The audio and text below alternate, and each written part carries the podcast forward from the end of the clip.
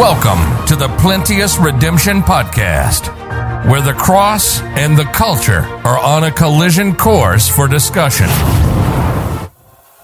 For the preaching of the cross is to them that perish foolishness. But unto us which are saved it is the power of God.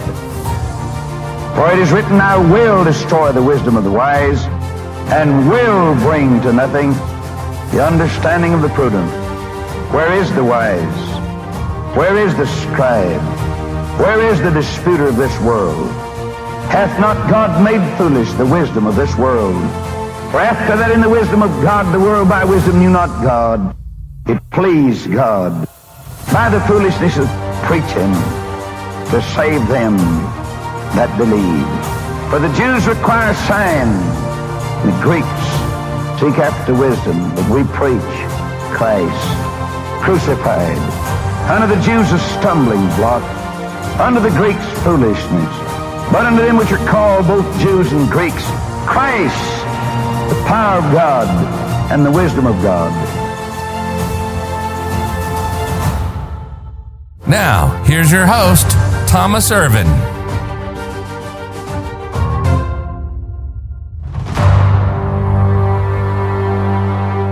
Overwhelmingly, the claims made in our day by feminists are patently false.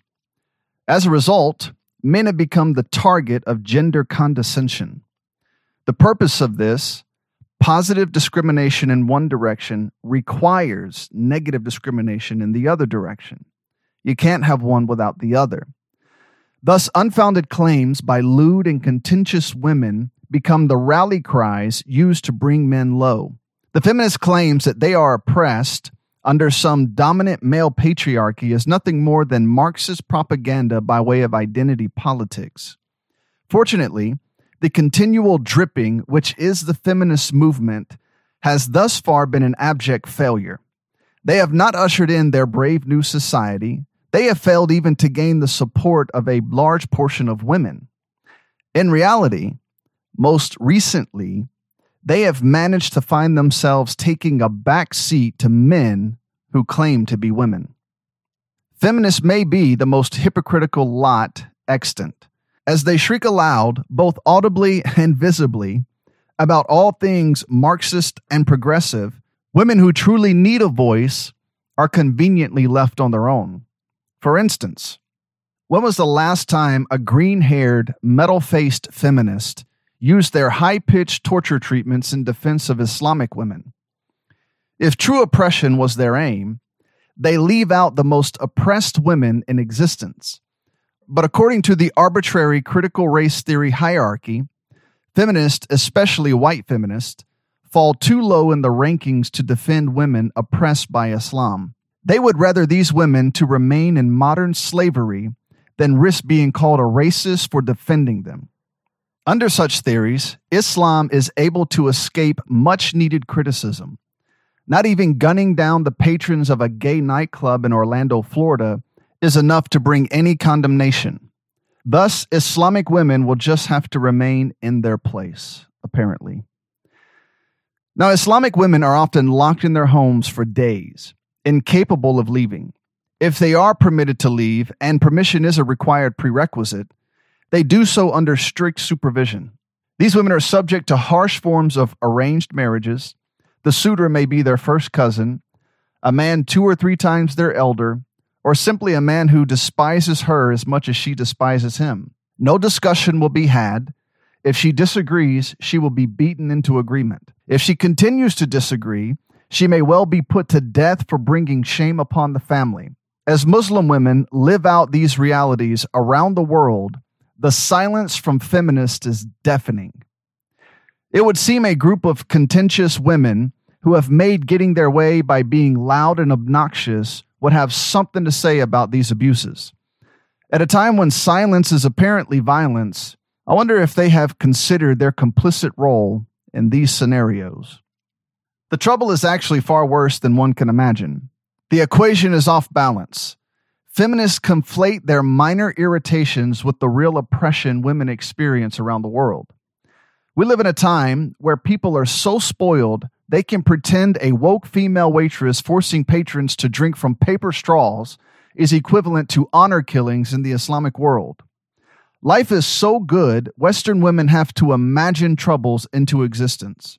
When their imagination is lacking, the humanities studies of American universities will help fill in the blanks. The hyperbole that describes the sufferings of American women will never do one thing to help Islamic women who this very day were beaten senselessly for simply having an opinion.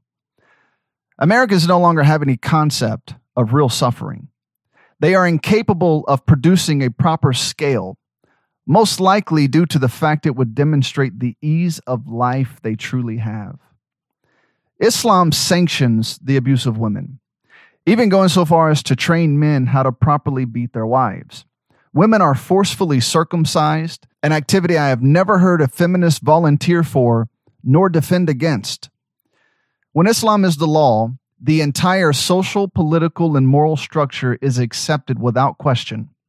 The opposite of that would be a free society in which women can complain openly and loudly about their perceived oppression.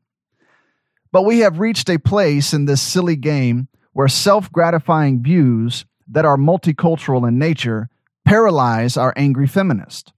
They cannot bring themselves to depart with the joys of virtue signaling enough to fight real oppression. A fight of this sort would require one to name cultures of violence towards women for what they are, and that would make feminists racist according to their own doctrine. Since being labeled racist is the lowest of insults, our feminists cannot risk defending women who truly have no voice. Feminists will not give up their position in the hierarchy, for there they enjoy such privilege. Where are the feminists when women are faced with real oppression? They fight fearlessly for pronouns and equal pay in a world where Islamic women would be beaten for suggesting they wanted a job. Selfish cowards, loud and lewd, no concern for women in real trouble, only the self centered concern one would expect from spoiled brats. In the Islamic world, women are expected to keep the word of their father. The true male patriarchy feminists so despise does exist, just not in America. Should the young lady who finds marrying her first cousin appalling break her father's word, she will be subject to unbelievably harsh treatment. If she is not beaten into submission or killed, because nothing restores honor like murder, she will be sent to live in the streets. At this point, she is relegated to the life of a prostitute. Her disregard for her father's word makes her fair game for sexual abuse. Again, not one word from feminists defending these women. I lived in the Middle East for nearly seven years. I have heard hundreds of stories regarding the ill treatment of women. I recall repeatedly learning of the desire of Saudi men, over whom I was responsible, to get a new wife. Initially, I wasn't sure what they meant. In response, I would often joke, Do you have a store around here or something for that? I was taken back at the callousness they displayed toward women, as though they were some commodity to be purchased and used as needed. I was often further amazed when these words were spoken by young men who were already married, sometimes to multiple women. I would ask them what they would do if their wife brought home another husband. The response was always arrogant laughter or assurance of violent reprisal. It would not be the men for whom they are upset though it may not fare well for that man, the fault will always lie with the product these men bought. That is the woman they call wife. And when a product appears faulty, the owner may throw it by the wayside in whatever manner they desire. When Islamic women experience freedom, they enjoy it to the max, unfortunately, often in lascivious ways. A moment of breath when released from their oppressors is memorable. I recall flying from Saudi Arabia to Dubai during my time in the Middle East. Once the flight was well on its way to Dubai, a line for the women's restroom would form down the aisle. Women covered in black, with only an eye slit visible, would enter the restroom, and out came Arab women dressed like models. Their coverings are not in response to religious conviction. They are forced into such apparel. In America, the well established relationship between church and state created a society of liberated people free to think as they choose. Over time, such liberalities were broadened to all men and women, making feminists free to live as they choose, pursue careers as they choose, dress or not dress as they choose, and then complain about some mild irritation that may exist in their respective lives. Islamic women are literally forced to dress in garb that resembles construction grade trash bags, and all the while, American feminists are free to dress like trash. Factual news regarding the dreadful plight of Islamic women exists in abundance. But the only congruence to such news is feminist silence. Clearly, Islamic men embody the very charges feminists apply to men in the West. But for some reason, they refuse to turn their attacks where they are actually needed. Feminists have had nothing to say regarding the kidnapping of 276 schoolgirls by Boko Haram. This seems to be an event worth some outcry. But feminist cowards left these girls to fend for themselves. Another notable case one would consider to be of interest for feminists was that of a nine year old girl in Saudi Arabia. She was given permission to divorce her 50 year old husband after a human rights group within Saudi Arabia brought international attention to the marriage. What's amazing is this marriage was brought before a judge. The girl's mother tried to prevent the marriage, but the judge approved the marriage under one condition. The husband could not consummate the marriage until the young girl reached an arbitrary age of perceived maturity. Again, Saudi Arabia is the very male patriarchal society feminists claim to hate, but have said little to nothing about. Cases of this sort are found in international news regularly. For sake of the type of program I intended to provide you, I have to be selective regarding the case studies I provide. Thousands exist, but they are so grotesque, severe warning labels would be required if I were to describe them. Yet, despite the brutality, no articles, no demonstration in the streets, no demands for intervention, just feminist silence, at least on these topics. Feminists have busied themselves with celebrating their own self righteous virtue and contemplating their own perceived victimhood. Feminists cannot admit the suffering of Islamic women is light years worse than their own peevish grievances. They are intent on hating the men needed to war against these brutal tyrannies that treat women like animals. They suffer from the blind moral superiority that they attribute with being born female. But were feminists to give up their own petty resentments, it would be bad for business. In other words, to address the problems of Muslim women honestly, feminists would have to recognize their own current freedom. And recognizing that would mean an end to feminism as we know it. It's a sad situation. Feminists finally have a real cause for which to fight, an opportunity to be heroes, a chance to help liberate women who need their support but they refuse to take up this mantle. So, what are feminists fighting for instead? What could be so much more important than the brutal abuse of Islamic women across the world? Well, one battle they are engaged in is that of pronouns. Yes, pronouns. one of the greatest powers available is control of speech. It is notable that the founders of the American Constitution made certain freedom of speech was available to the citizens who would be subject to this great document. Groups who seek extreme power intend to assume control over society's speech. Doing so would make certain no counter view or opinion is heard, and the propaganda of the dominating power is at the forefront.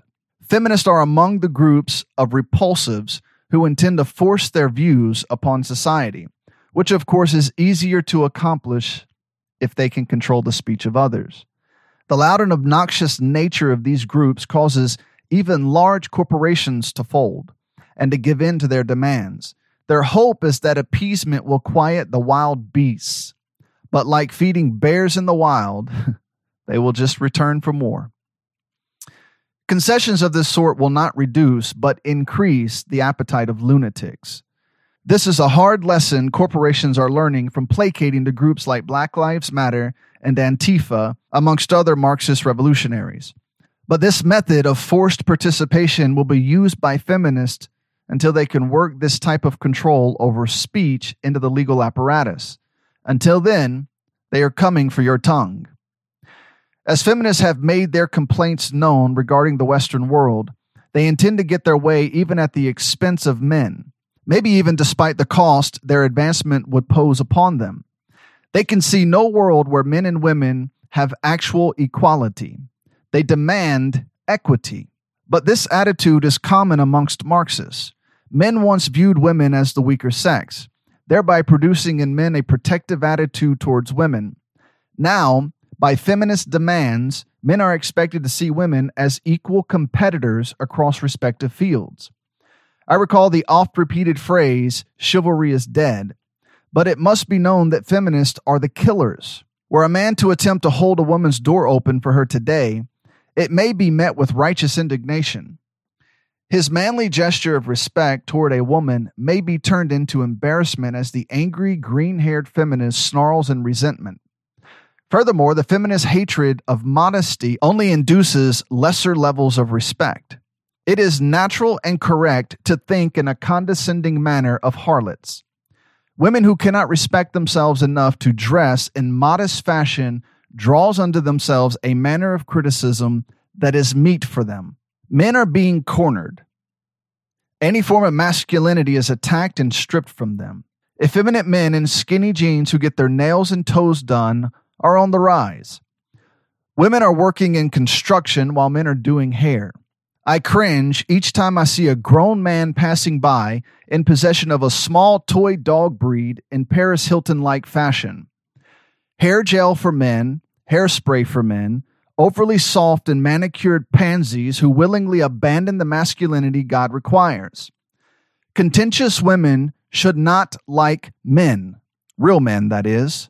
Their intent to dominate every situation should be challenged and silenced by your presence. This does not mean we are to brutalize feminist women, but they should understand their loud and obnoxious demands will gain them no advantage in your presence. Feminists intend to strip you of your courage and tenacity. They will replace it with lotions and perms. Men once played a prominent role as protector and provider, but this idea is being systematically stripped from the few men left who are interested in assuming such a role. Massive divorce rates or fatherless children are at least in part the result of this feminist liberation.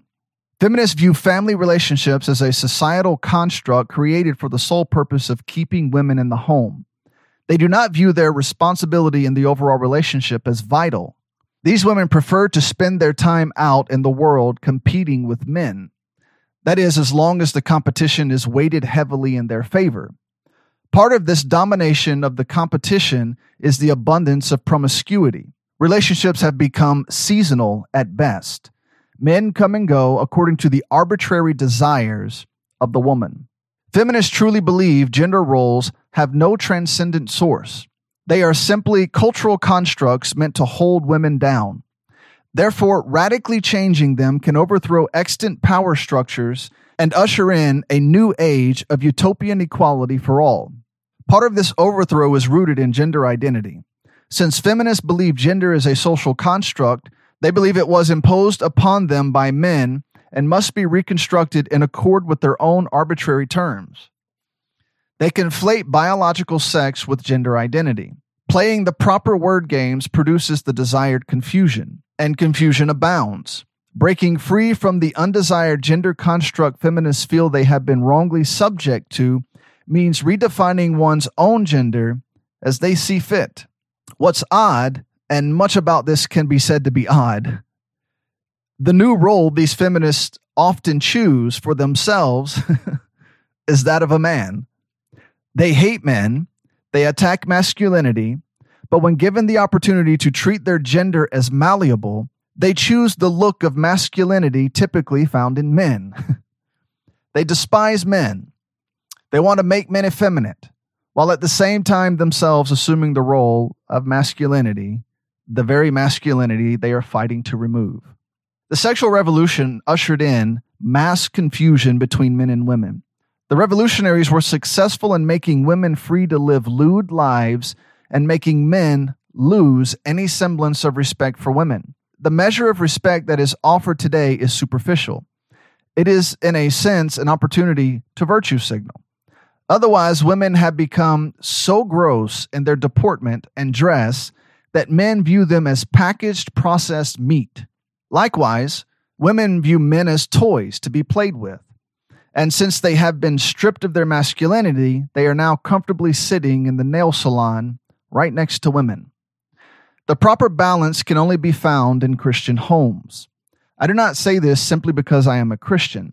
My opinion on this matter stems from living on many sides of this equation. I'm not going to suggest that being a Christian is the only way relationships can last. Plenty of strong marriage relationships exist outside of Christianity, and plenty of bad relationships exist within Christianity. The common factor between the good marriages of the secular sort and the good marriages of the Christian sort will be the fact they are all based upon biblical principles, namely fidelity one to the other. This alone is high on the list. Another is the ability for the man and the woman to understand and be diligent in their respective roles within the relationship. These roles are well defined in the Word of God, but even a loose observance of them can result in a strong marriage relationship. But as soon as the roles within the relationship are brought up, feminists lose their minds. The sexual revolution taught them to rebel against any idea of transcendent roles and responsibilities attached to relationships. Thus, standards are being set that fight against a God ordained nature and continue to establish major imbalances within relationships. Thus, marriage is despised, women become single mothers, and men are either effeminate or at 30 something, they sit at home and play video games. But allow me to offer some constructive advice from the Word of God. Ephesians 5 22 through 29 says, Wives, submit yourselves unto your own husbands, as unto the Lord. For the husband is the head of the wife, even as Christ is the head of the church, and he is the Savior of the body. Therefore, as the church is subject unto Christ, so let the wives be to their own husbands in everything. Husbands, love your wives, even as Christ also loved the church, and gave himself for it, that he might sanctify and cleanse it with the washing of water by the word, that he might present it to himself a glorious church, not having spot or wrinkle or any such thing but that it should be holy and without blemish. So ought men to love their wives as their own bodies. He that loveth his wife loveth himself. For no man ever yet hated his own flesh, but nourisheth and cherisheth it, even as the Lord the church. There are some fundamental concepts here to consider. First, women in submission to their husbands. This relational hierarchy is meant to be viewed in terms of the relationship a person has with Christ himself. He is God, He is Lord, and therefore deserves a place of reverence in our lives. As such, we willingly submit to His request and His commands. It's not forced upon us. It can't be forced upon you. We are instructed to be submissive to Him in His Word. Then we have the responsibility to choose to follow through. Christ is asking wives to view their marriage relationship in the same manner. He is asking the wife to choose to be submissive to the leadership of her husband. This does not make the wife some sort of second class citizen, but rather this makes certain the two people in the one marriage relationship are not headed in opposite directions. Furthermore, this places the responsibility for leadership on the husband. And, sir, if she followed your instruction and it failed, you are 100% responsible. If she did not follow your leadership and it failed, you are still responsible. God holds men accountable for the condition and direction of the family. Then comes the responsibility of the husband. He is to both love his wife like Christ loved the church as well as love his wife as he loves himself. I would say following this pattern would make it foolproof that men should love their wives. Let's say a man's relationship with Christ is lacking, and he has not developed a love for the Lord. I find it hard to believe then that a man lacks a relationship of love for himself. This may not necessarily be narcissistic self love, but rather a healthy love for self, which motivates one to wake up daily and provide necessary needs. Do you, at the very least, care for your wife as much as you care for yourself? Many men treat themselves very well, but fail to treat their wives in like manner. Christ was concerned for the betterment of his bride, even sacrificing himself to make certain his love for her was on full display. Men could, at the very least, love their wives as they love themselves. But what would be even better is to love their wives as Christ loved the church. I understand discussions about Jesus Christ and marriage are way beyond the purview of the average feminist, but I would suggest that is precisely the problem. So now I'm going to make matters worse by reading a passage that will express to you the type of woman that God holds in high regard. Proverbs 31, verses 10 through 31 say, Who can find a virtuous woman? For her price is far above rubies. The heart of her husband does safely trust in her, so that she shall have no need of spoil. She will do him good and not evil all the days of her life. She seeketh wool and flax, and worketh willingly with her hands. She is like the merchant's ships. She bringeth her food from afar. She riseth also while it is yet night, and giveth meat to her household, and a portion to her maidens. She considereth the field, and buyeth it. With the fruit of her hands she planteth a vineyard. She girdeth her loins with strength, and strengtheneth her arms.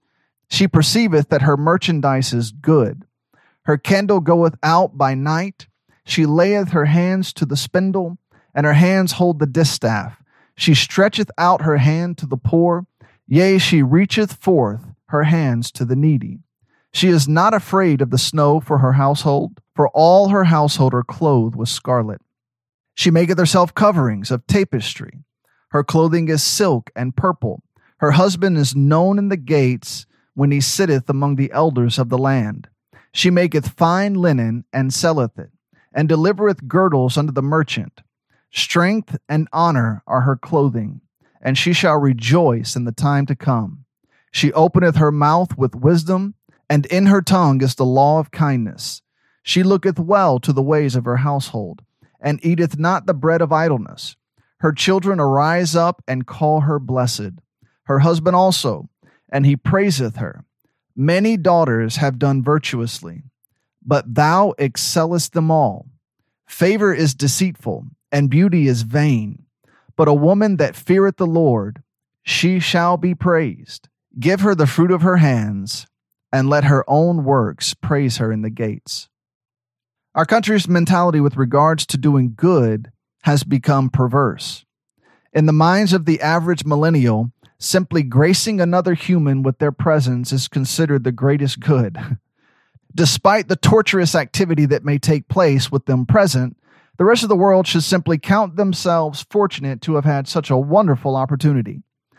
In marriage, this will never work. In fact, it doesn't work in any form of relationship. Yet, this does not prevent the modern feminists from remaining self absorbed. They refuse to recognize everyone has burdens to bear. Nonetheless, feminists remain reluctant to leave off from their rebellious adolescent attitudes Temper tantrums of the most bizarre sort manifest this group's complete lack of virtue. They have become obscene spectacles by way of fits over malleable forms of morality. They prefer to bite and devour one another rather than engage in a reasonable discussion that concludes with sensible solutions. Feminist goals are shrewd and short sighted. Their speech is contemptible and deceitful, their aim is to use such speech to accomplish short term goals with no consideration for the long term implications. They demand equality of outcome over equality of opportunity. Ever since Thomas More's booklet Utopia, socialists and communists of various ilks have tried to force feed the world their visions of an egalitarian society. The current manifestation of weak men alongside the emergence of domineering women has resulted in a troublesome Western phenomenon. Somehow we have come to perceive male competence as a sort of pernicious disease that must be rooted out. This philosophical approach pits men and women against one another as vicious competitors. Even within marriage, husbands struggle with allowing their hearts to safely trust in their wives due to a constant level of rivalry. Rather than a unit working together in understood, prescribed, transcendent roles, demands are made on each side that can rarely be met. At some point, no doubt, children arrive upon the scene. They are introduced into a world almost begrudgingly. By the year 2020, the mother's womb has become more like a Soviet gulag rather than a safe space for children to develop. But if the feminist minded mother allows the child to live past conception, they arrive into a dysfunctional power struggle, often called family. The husband has a career, the wife has a career, Thus, they have need to find someone they can pay to raise their child, all in the name of equality. Because God's word is no longer a factor and reason is sacrificed to the gods of equity, feminists continue to struggle against the imaginary tyrannical patriarchy. The women under Islamic rule who are beaten, violated sexually, and even killed for the perceived honor of dishonorable men will have to fight their own battles. I do wonder if feminists ever consider their hypocrisy. The assumption that the West consists of a dominant tyrannical male patriarch requires us to also assume that women have made no valuable contribution to society whatsoever. My understanding of tyranny must be very different from that of a modern day feminist. I fail to recognize the tyranny when I see women freely present themselves in vile and morally deficient dress. When I lived in Saudi Arabia, the mutawa, or religious police would have beaten such a woman on the spot. I further fail to see the tyranny in a country where feminist books are sold, articles are written, audio is published, speeches are given, and their worldview is dominant at nearly every university. That is, as long as they march in tune with the new roles set for them by their chosen tyrannical hierarchy known as multiculturalism. Clearly, when the blind lead the blind, they both fall into the ditch. But to me, it seems it seems rare that so many people are happy to be so low. The more society develops an egalitarian mindset in terms of freedom of choice, the cultural and biological differences between men and women suddenly become magnified, which of course is devastating to the feminist hypothesis. No level of social engineering, save that of direct tyranny, will change this reality. This has been fundamentally understood throughout all of human history and more recently has been well demonstrated scientifically. But great confusion continues to be introduced when feminists show up and assert these differences are the result of social constructs rather than biological realities. As such, they intend to change this construct, thereby giving women the man like presence that a few of them desire. The problem with this attempt at social engineering is that the differences between men and women, both cultural and biological, are transcendent, non malleable constructs given by God. They cannot be changed. Thus, any attempt to socially engineer a new and different construct will be against nature and risk the destruction of the local societies which adopt such ideas. This is not hyperbole. What happens to a society whose members are homosexual? How exactly would they propagate? What happens to a society in which domineering women have no use for men? Or if, haply, a child is conceived, it is promptly aborted? Again, how would such a society propagate? Any attempt to live outside the biological norms God created will result in that society being corrected by their own wickedness. God said, as for my people, children are their oppressors, and women rule over them.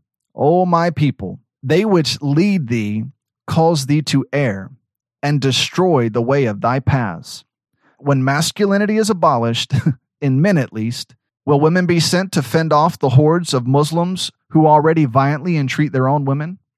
The biological and God given functions between men and women do not serve to entrap one or the other into a form of societal bondage.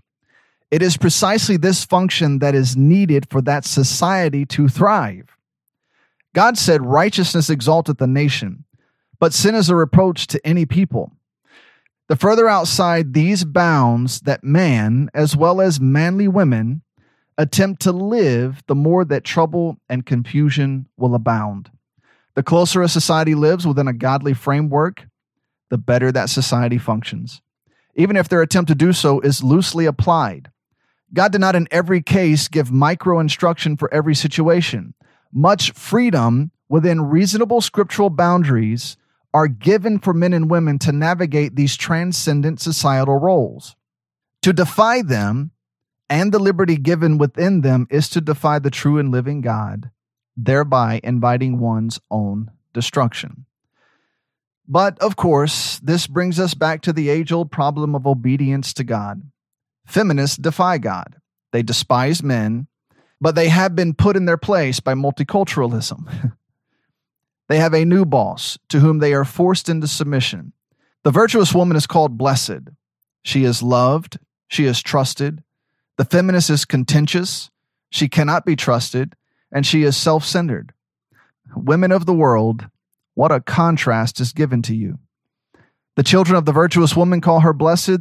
The children of the feminist rarely ever make it out of the womb. The womb of a feminist rivals Pol Pot's killing fields. Again, in contrast, the pregnancy of a virtuous woman is one of the sweetest sights to behold. Attempting to determine which side to land on seems simple to me. It's sort of like seeing a homeless drug addict and then on that basis deciding for or against drugs. Regardless, the battle rages on. Agents of social change are experts at propaganda. Social engineers who are no more technical than a three year old attempting to place a square peg in a circular hole are dubbed experts.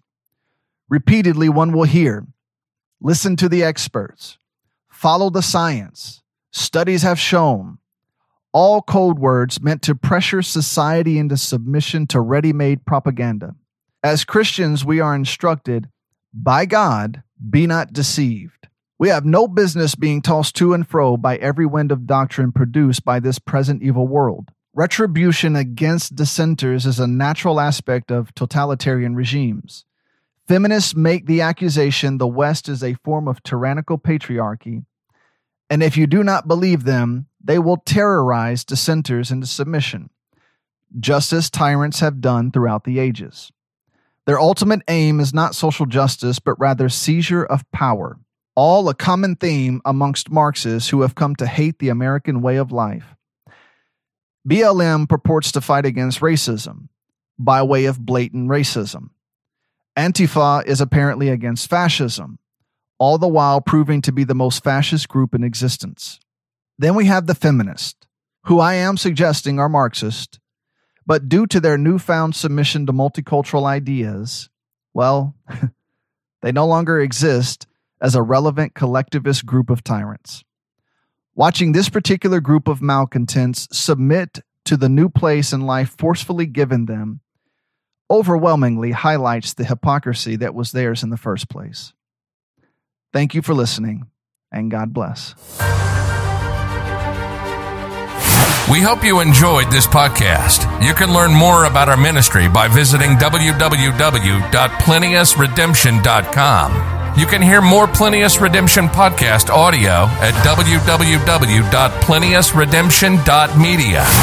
Please comment below if this podcast has been a help to you. Also, inform us of future topics that would interest you. Thank you again for listening to the Plenteous Redemption podcast.